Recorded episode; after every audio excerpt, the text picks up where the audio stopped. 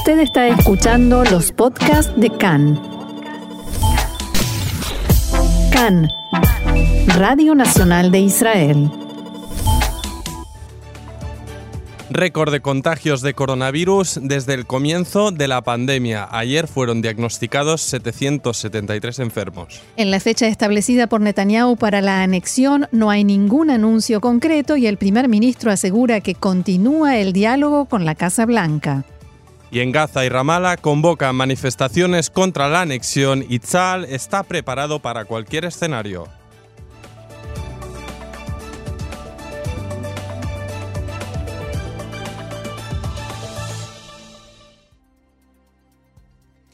Vamos entonces al comienzo de la información porque hoy, como dijimos, es 1 de julio, la fecha establecida y anunciada por el primer ministro Benjamin Netanyahu para comenzar el proceso de anexión o aplicación de la soberanía israelí a territorios y asentamientos en la margen occidental y del Valle del Jordán. Por el momento, nadie conoce detalles de qué piensa hacer el primer ministro al respecto, y menos aún los mapas. El servicio de noticias de Kan dio a conocer anoche, en el noticiero central de Canal 11 de Kan, el mapa que fue elaborado aquí en Israel en los últimos meses, un mapa preparado por factores israelíes oficiales y que es la propuesta de Israel para introducir cambios en el programa de paz de Trump. ¿Y de qué hablamos, Ofer, cuando hablamos de estos cambios y de este mapa? Bien, pues la reportera Carmel Dangor, la reportera de esta casa especializada en los asuntos de los territorios, decía que esta contrapropuesta de Israel es un mapa preparado desde el gobierno israelí, por supuesto, con la voluntad de corregir el plan presentado originalmente por la administración Trump.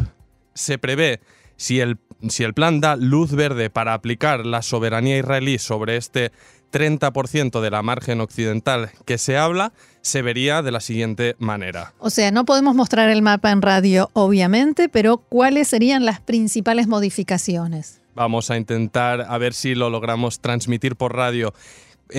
Lo que intenta evitar estas modificaciones principalmente es evitar que decenas de colonias que quedan aisladas según el plan original y rodeadas por todos los costados de territorio palestino, que según el acuerdo, el acuerdo del siglo podría convertirse en un Estado palestino en un futuro, pues lo que pretende evitar es justamente esto. Esta corrección incluye también 20 asentamientos que son considerados ilegales incluso por la ley israelí y que son construidos habitualmente en colinas aledañas a asentamientos sí legalizados en la ley de Israel y que no aparecían en el plan original.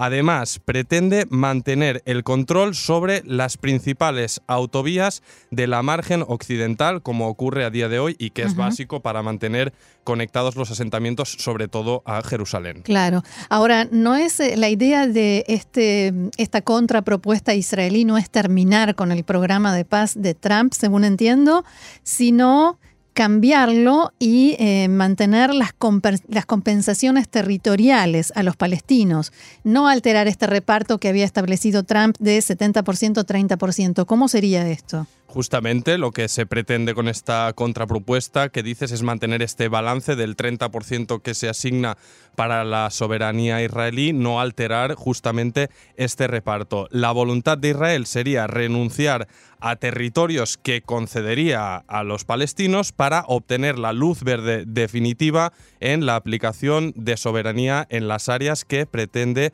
anexionar. En concreto, estas compensaciones, a ver si lo hacemos bien. Sí, tratando de mostrar el mapa sin mostrarlo. Exactamente. Se trata de franjas de territorio que quedarían en el desierto de Judea y al norte de Samaria, contiguas al Valle del Jordán, así como otras bolsas de territorio que quedan pegadas ya a la línea verde, es decir, del lado de Tel Aviv, por entendernos más fácilmente, y que pues inicialmente se trata de una situación ideal para los intereses de Israel y que se negociará en los próximos meses. Mientras tanto, se da por entendido que Washington no dará luz verde para una anexión plena, solo algo tal vez más limitado que suponga tal vez los llamados bloques de asentamientos, ya sea Gush Etzion, Ma'ale Adumim o Ariel, o sobre alguna colonia más simbólica como Shiloh o Beitel. Mencionabas Washington y precisamente después de varios días de presencia en Israel, la delegación encabezada por el enviado especial de Estados Unidos a Medio Oriente, Avi Berkovich, regresó esta mañana a casa para continuar las conversaciones de asesoramiento y debates en torno al plan de paz de Trump. Mientras el primer ministro Netanyahu asegura que las conversaciones con los norteamericanos continuarán y el primer ministro alterno Benny Gantz dice que este no es el momento adecuado para llevar a cabo el plan de anexión, ahora el ministro de Relaciones Exteriores, Gabi Ashkenazi, dice y le dijo también a sus interlocutores norteamericanos que el plan del siglo es un buen plan de paz, pero que para concretarlo hay que conseguir más aliados. Vamos a repasar entonces primero lo que decían tanto el primer ministro Netanyahu como Benny Gantz. Avi Berkovich y el Shagrir Friedman. Con Avi Berkovich y el embajador Friedman y la gente de su equipo, hablé sobre la cuestión de la soberanía, sobre la que llevamos trabajando tiempo y seguiremos trabajando en los próximos días.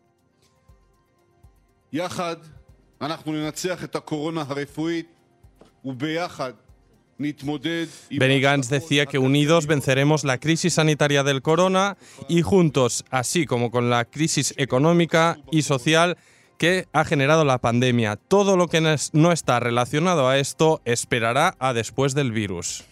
Avi Berkovich, como dijimos, vuelve a casa. ¿Y qué nos queda después de estos 3 días de discusiones aquí sobre el terreno en Israel? Bueno, pues también el reportero de esta casa, Amihai Stein, especializado en las cuestiones diplomáticas, precisamente repasaba cómo queda la situación. Uh-huh. Dice, sobre la mesa la cuestión central, si se da o no esta luz verde para la anexión y, por supuesto, qué porcentaje de territorio se designará si finalmente esto ocurre. Tras los contactos directos que ha mantenido tanto con el primer ministro Netanyahu como con el primer ministro alterno Benny Gantz y el ministro de Exteriores Gabi Ashkenazi, una fuente norteamericana ha comentado a Kan que están mejor informados ahora que en domingo, cuando llegó, cuando empezaron estas charlas, y que están satisfechos por los avances. Pero aclaró, la cuestión todavía debe examinarse, así que por ahora el semáforo no está verde. Está titilando. Exacto. Además, Netanyahu aclaró que los contactos con la Casa Blanca continuarán, mientras Gantz, como escuchábamos, decía es hora de centrarse en el corona, nada de anexión. Y Gabi Ashkenazi, ministro de Exteriores, apuesta pues por sumar más aliados internacionales al proceso.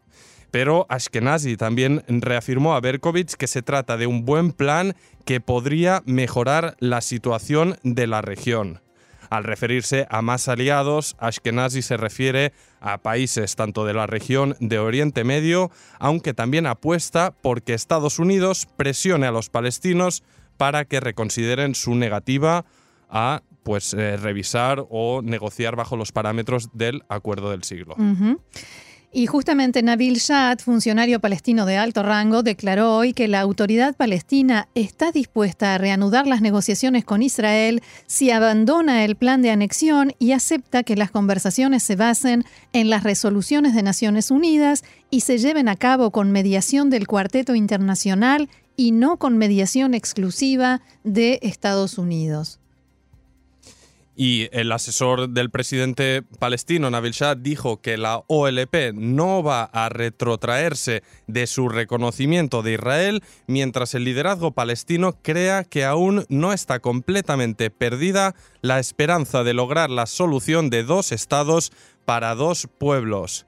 Shaath aseguró que la resistencia armada contra Israel no es considerada y solo la resistencia popular no violenta.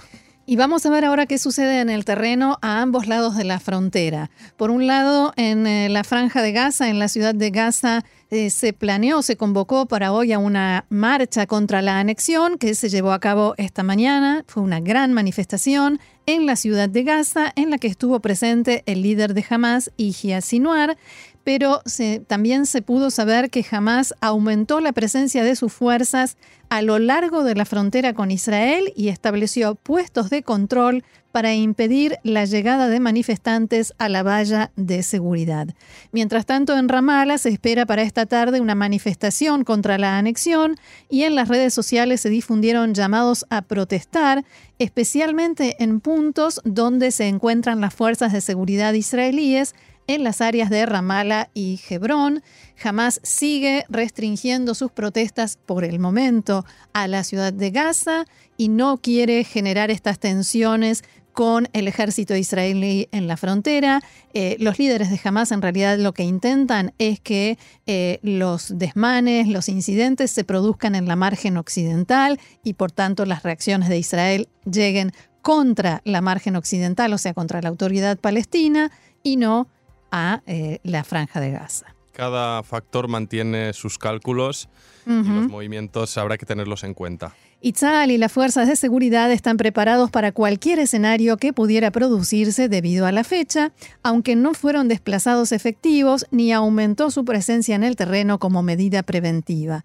Las autoridades tampoco elevaron el nivel de alerta por el momento y estiman que hoy no habrá incidentes extraordinarios. De todos modos, las fuerzas se preparan para la posibilidad de que haya una escalada o enfrentamientos. Sí, es que según comentaba la corresponsal militar de Kan, Carmela Menashe, desde Tzahal, valoraban precisamente estos posibles escenarios que podrían desarrollarse en los territorios en caso de una escalada de violencia. Según declaró una alta fuente de seguridad aquí a Kan, por ahora no se han desplegado fuerzas adicionales en la zona ni se prevén disturbios. Recuerdo también hace 3 años, cuando hubo el traslado de la embajada, también hubieron muchas alertas. Se habló mucho en las jornadas previas sobre este posible estallido violento. Hubo violencia, pero no del nivel que se esperaba. Justamente, así que recuerda un poco el debate a lo vivido en esas fechas. Veremos en todo caso qué es lo que ocurre. Sigue, no obstante, existiendo una gran señal de interrogante en el ejército, las fuerzas de seguridad, sobre cómo será el plan de anexión, cómo se aplicará y, sobre todo, en qué tiempos. Y mientras tanto, como comentaba mi compañera, en la franja de Gaza hay previsto este Día de la Rabia. Desde las fuerzas de Tzahal están preparados ante posibles eventos. Se prevé que puedan acudir masas a la verja fronteriza, por lo que se pidió a los soldados estar en máxima alerta ante lo que pueda ocurrir. Pero por ahora, Hamás no ha alterado los últimos acuerdos alcanzados con Israel para mantener esta calma en la frontera, pero el comandante en jefe del ejército, Aviv Kochavi, alertó que los enfrentamientos con los palestinos podrían ocurrir tanto en Gaza como en la margen occidental y que esto podría desembocar en otra ronda de conflicto. Por ello, desde Tzahal, en las últimas semanas hicieron los llamados simulacros de guerra ante estas previsiones, para prever posibles escenarios y alertaron que la anexión unilateral podría desembocar en un estallido que sería difícil de controlar. Mientras, desde el ejército siguen expresando dudas sobre cómo se desarrollará este proceso político. Y están todas las apuestas, digamos. ¿Cuánta fuerza va a tener cada una de las partes del lado palestino? Si realmente la autoridad palestina tiene poder de convocatoria todavía hoy en día para sacar a la calle a gran cantidad de gente en su territorio. Digamos que la gente en la autoridad palestina tiene mucha rabia, muchas cuentas pendientes, muchas acusaciones de corrupción contra los líderes palestinos. Y al mismo tiempo, por supuesto, tienen su postura respecto de la anexión y no la quieren, pero habrá que ver quién tiene más peso y esa es la competencia, por decirlo de algún modo, entre ambos, para ver quién saca más gente a la calle. En las últimas concentraciones que sí hubo, en Ramallah hubo bien poca gente, se hablaba de 200 personas. Sí que en Jericó hubo una concentración más amplia, convocada desde Fatah, que sí que acudieron miles de personas, a pesar de que el ejército israelí bloqueó accesos. La interrogante queda por ver qué está ocurriendo, qué ocurrirá a lo largo de la jornada de hoy o de estas próximas semanas, porque obviamente este debate no termina al fin de esta jornada. Por supuesto. Seguimos adelante con más información y pasamos a otro tema central, coronavirus. El otro gran tema. Así es. El Ministerio de Salud dio a conocer datos actualizados según los cuales desde la medianoche hasta ahora fueron diagnosticadas 162 personas con coronavirus. El número de personas enfermas en este momento en Israel es de 7.838. 56 de ellas se encuentran en estado grave y no hay cambios en el número de enfermos con respirador artificial, son 24. Tampoco cambió afortunadamente el número de fallecidos, que sigue en 320. En la última jornada, Israel pasó la línea del 1.000.000 de exámenes desde el comienzo de la pandemia y ayer marcó un récord, la mayor cantidad de pacientes con resultado positivo en un día, 773, triste récord, y al mismo tiempo récord de test realizados en un solo día, 20.008. Y bien, ¿qué se recomienda desde las autoridades, desde el Ministerio de Salud, ante pues este incremento constante? Bueno, lo que el Ministerio de Salud está tratando, está presionando y recomendando es el cierre en ciudades en las que hay alta concentración de enfermos de COVID-19. Algunas ciudades dicen se tienen que cerrar por completo, en otras solo algunos barrios. ¿Qué ciudades serían esas para el Ministerio de Salud? Jerusalén, Ashdod, Bat Yam, Bnei Brak, Lod, Ramle, Tveria o Tiberíades, Kiryat Gat, Dimona, Or Yehuda y Beitar Hilit. Medio país. Medio país, pero son ciudades donde hay mucha concentración. Por ejemplo, en Ashdod, ayer se informó sobre una sola escuela, la parte de niñas, es una escuela que tiene separación de niñas y de varones. Hay 33 alumnas enfermas y 7 maestras. O sea, es una cifra muy alta. El Centro de Investigaciones de Lucha contra el Corona del Ministerio de Salud publicó ayer un informe en el que considera áreas rojas, o sea, con alto grado de riesgo, precisamente a las ciudades de Tiberíades, Elad, Bat Yam, Ashdod y el Consejo Regional Arara en el Negev, junto con otras localidades donde se registra un aumento considerable, aunque todavía no están en rojo, que serían Jerusalén, Tel Aviv, Givatayim, Kfar Kasem, Oda Sharon y Beit Shemesh. ¿Cuál es el barómetro? No sé si es una cifra concreta de casos. No, en realidad ellos lo que dicen es la concentración, donde hay más cantidad de enfermos en el mismo lugar, en una zona específica. Y a pesar de todos estos datos y estas recomendaciones, no es seguro que efectivamente se imponga el cierre y es probable que se haga en forma parcial. En esta etapa, o sea, en esta segunda ola de contagios, se caracteriza por la mayor cantidad de enfermos más jóvenes que en la ola anterior y por ello no se registra todavía un aumento significativo en el número de enfermos graves. Esto también nos explicaba el informe del Ministerio de Salud. ¿Y qué pasa con nuestros vecinos? En la Autoridad Palestina, el Ministerio de Salud informó que un hombre de 70 años de la aldea Tapuaj, residente en la zona de Hebrón, falleció anoche víctima del coronavirus. De este modo, aumentó a 7 el número de fallecidos por el COVID en los territorios que administra la Autoridad Palestina. El número de enfermos aumentó ayer a 2.100, la mayor parte de ellos en el área de Hebrón, que según leía antes de subir también, han decretado el cierre sobre la ciudad de Hebrón. Sí. El presidente de la Comisión Constitucional de la Knesset, Yaakov Asher, de Yadut Atorá, anunció al comienzo de la reunión de hoy de la comisión que no apoyará el aumento de las multas por no usar mascarillas de 200 a 500 shekel. Según Asher, se trata de un monto exagerado. También dijo que hay que aumentar las medidas para que las restricciones se cumplan, reclutar más inspectores y ampliar su autoridad. Durante el debate, la mayoría de los legisladores dijeron estar de acuerdo con el legislador Yaakov Asher y que se oponen también a esta multa de 500 shekel. Desde la Asociación de Médicos de la Salud Pública llamaron en la mañana de hoy a los legisladores a no aprobar ese aumento de las multas porque, según explicaron, se trata de un enfoque prepotente y desproporcionado que atentará contra la confianza del público y su predisposición a cumplir estrictamente las normas para proteger la salud.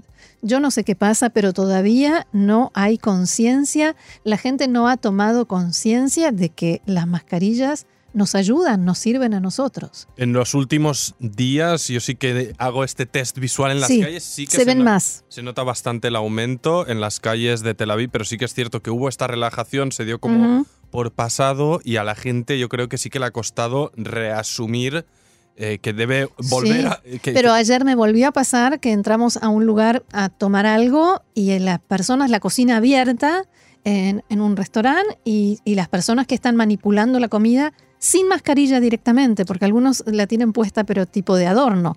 Entonces, cuando dijimos no nos quedamos y nos empezamos a retirar, casi que nos insultó el encargado del local, nos trató más o menos que de desquiciados. Pero a mí me parece tan básico que ni siquiera me molesté en explicárselo, por supuesto. La verdad que cuesta de lidiar y sí que parece, hay ese debate, en Israel también lo escucho, en España, en otros países, entre que parece ser un poco que quienes quieren cumplir y mantener estrictamente las normas a veces son considerados como histéricos, exagerados, así que esta es una nueva, no sé si fase por catalogarlo así, pero es algo a tener en cuenta a nivel social. En todo caso, lo hemos dicho desde el primer día aquí, hay que escuchar a las autoridades, así uno puede estar de acuerdo o no, pero cada cual no puede tomarse la ley por uno solo. Completamente de acuerdo. Y sobre esto, entre otras cosas, dialogó esta mañana el profesor Itamar Grotto, vicedirector del Ministerio de Salud, hizo declaraciones a la red de Kan en hebreo. Y la primera pregunta fue, ¿usted cree que podremos superar esta segunda ola de contagios sin regresar a la política de cierre total? אני חושב שאנחנו בהחלט, זה עדיין אפשרי, הדבר הזה, זאת אומרת לא חייבים להגיע לסגר כולל ולא, כרגע באמת יש לנו את הכלים האחרים ש... Creo que todavía es posible y que con el correr de los días llegaremos a un cierre total, pero por el momento... y que con el correr de los días no lleguemos a un cierre total, pero por el momento tenemos otras herramientas que podremos utilizar. En definitiva, hemos definido una estrategia, en primer lugar, mediante la etiqueta violeta, o sea, esos lugares donde, en la medida en que se respetan las normas, vemos que no hay un aumento en el número de contagios. La etiqueta violeta, recordemos, es la que deben tener todos los establecimientos de cualquier tipo, negocios, lo que fuera, para demostrar que cumplen con las normas requeridas. מהצד השני, הנושא של המסכות, גם העניין המסכות, שמירת המרחק, הפרמטר הזה.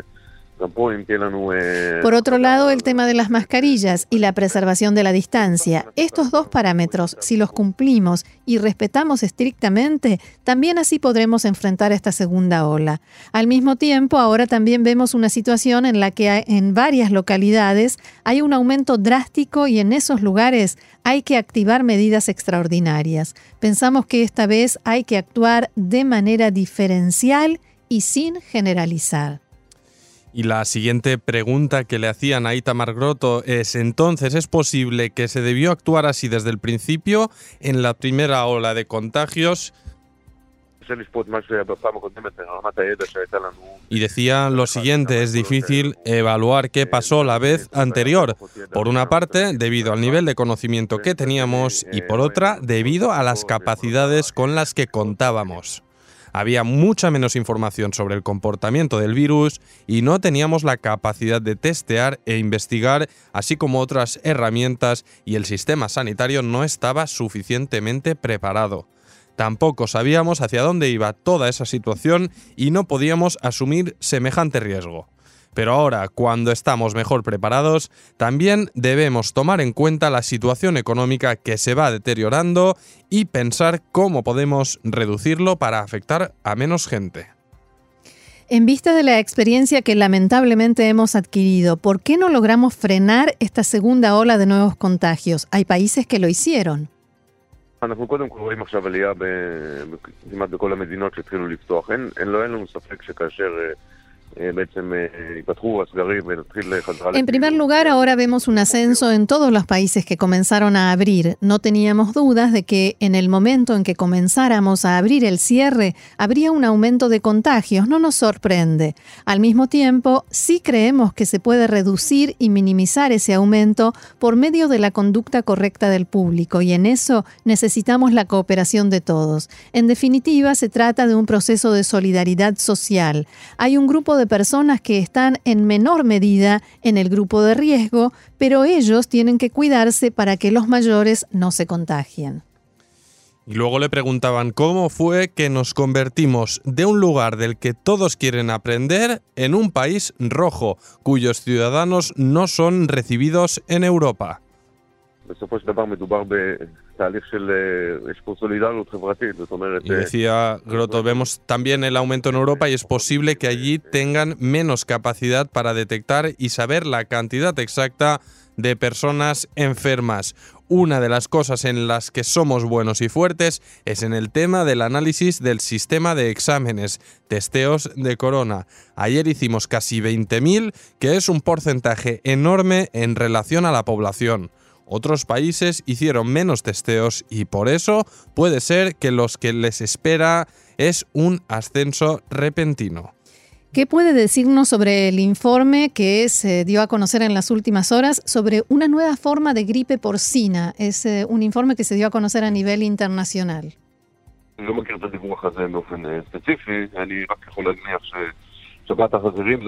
No conozco específicamente este informe, solo puedo estimar que la gripe porcina es la misma gripe que vemos cada año y definitivamente estamos previendo una ola de gripe este invierno. Eso es algo que no nos sorprenderá, aunque la gravedad es diferente cada año. ¿La vacuna contra la gripe que recibimos cada año también será efectiva para prevenir la gripe porcina?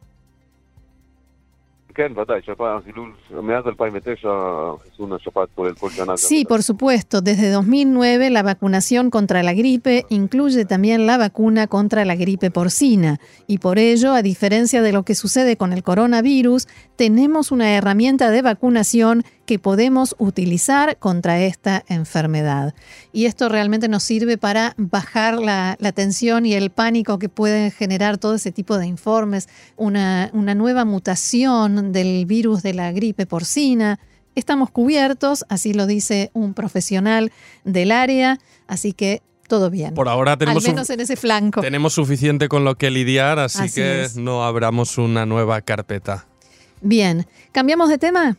Y vamos con otro asunto que, aunque parezca que no, es relevante. No solo hay anexión y coronavirus, y es que se estima que la Comisión de Permisos de la Contraloría General del Estado rechazará el pedido del primer ministro Benjamin Netanyahu de recibir un aporte de 10 millones de shekel de su amigo el empresario Spencer Patrick para pagar su defensa en el juicio después que el asesor letrado del gobierno, Abihai Mandelblit, estableciera que se trata de un obsequio prohibido. Anoche, Netanyahu acusó a Mandelblit de conspirar para llevar a cabo un golpe de Estado. Precisamente decía Netanyahu en las redes sociales, la conspiración de Mandelblit de golpe de Estado quedó expuesta en toda su fealdad. De forma alarmante y vergonzosa, el Ministerio de Justicia llamó hoy a Netanyahu a renunciar a su cargo como condición para que pueda defenderse de las acusaciones en las causas que Mandelblit le inventó. Y vamos a explicar un poquito de qué se trata esto, porque desde el entorno de Netanyahu y el propio primer ministro dicen que le exigen renunciar al cargo para poder defenderse. Lo que Mandelblit opinó, o la postura que dio a conocer, lo definió como una respuesta al pedido de la comisión, de esta comisión de permisos de la Contraloría del Estado, que le pidieron su opinión profesional y los miembros de la comisión dijeron que deben adoptarla. La postura, digamos, de la oficina del Contralor es que la comisión sí puede permitir a un empleado público recibir obsequios desde el punto de vista ético, pero desde el momento en que Mandelblit estableció que eso no es legal, ellos no pueden decidir de otra manera. O sea, la culpa es de Mandelblit. Y en realidad, sabés que nosotros, por ejemplo, vos y yo, no podemos recibir obsequios Lástima. Sí. No, realmente no podemos, está establecido por ley, somos empleados públicos, no podemos recibir regalos, salvo libros, lo cual es una buena excepción. ¿Qué escribió, qué le dijo Mandelblit a la comisión? Básicamente todo beneficio, todo regalo que se le da al primer ministro se le otorga porque es empleado público, porque es primer ministro y por eso está prohibido. Y además, entonces, por eso lo que dicen es que se le está exigiendo a Netanyahu renunciar para que pueda recibir ese dinero. Además de los ataques, digamos, en las redes sociales y de declaraciones de ministros y de legisladores del Likud, el primer ministro difundió un comunicado en el que decía: a medida que se dan a conocer las acciones prohibidas del asesor letrado, que guarda en grabaciones que esconde del público, así aumenta su persecución escandalosa contra el primer ministro y la derecha. El conflicto de intereses en que se encuentra Mandelblit clama al cielo. Okay. Esto tiene que ver con la famosa causa Arpaz, de la que habíamos hablado en algún momento, en la que hay grabaciones que no se dieron a conocer porque tienen que ver con el ejército, con la seguridad, y es una causa en la que Mandelblit fue completamente exonerado y ya no hay causa pendiente. Está cerrada esa causa. Netanyahu agregó: Mandelblit enjuicia a Netanyahu con acusaciones infundadas y causas inventadas que le cuestan 250 millones de shekel a los contribuyentes, al tiempo que utiliza conductas delictivas como la extorsión mediante amenazas a testigos. Solo para un poco para aclarar, Mandelblit, que dicen que está llevando a cabo un golpe de Estado y contra la derecha, es bien sabido que Mandelblit no es un tipo de izquierdas. No, al contrario. Y que fue nombrado por el propio primer ministro Netanyahu. Solo me gustaría que nos recapitularas, Roxana, cuándo empieza este enfrentamiento abierto, porque al final Netanyahu fue quien nominó a Mandelblit, también al ex jefe de la policía, y ahora todo el cóctel de policía, justicia y prensa está en contra, bueno, gestando este golpe de Estado que hace tiempo que escuchamos. ¿Cuándo empezó el...? En realidad esto empezó con la investigación policial, lo que algunos consideran el ataque y otros el contraataque de Netanyahu y su entorno. Comenzó enfocándose en la policía, en la investigación, en los interrogatorios. Pasó a Mandelblit cuando decidió que sí había que procesarlo y en qué causas. Y por último pasó al tribunal, que inició el juicio el 24 de mayo pasado y ahora incluye a todos. Pero como digo, para unos es el ataque de Netanyahu contra la justicia, para la gente de derecha y del entorno de Netanyahu es el contraataque de Netanyahu, que se está defendiendo de este intento de inventarle causas y así derrocar a un gobierno de derecha. Y respecto a este argumento de que le exigen para poder recibir el dinero que renuncie a su cargo, desde la oficina de Mandelblit difundieron un comunicado en el que aclaraban que esta expresión no provino de Mandelblit ni de ningún otro factor de la justicia. O sea, una cosa es decir que no puede recibir el dinero porque es empleado público, y otra muy diferente es decir que para recibirlo tiene que renunciar a ser empleado público, aunque parecieran las dos caras de la misma moneda. Ahí queda.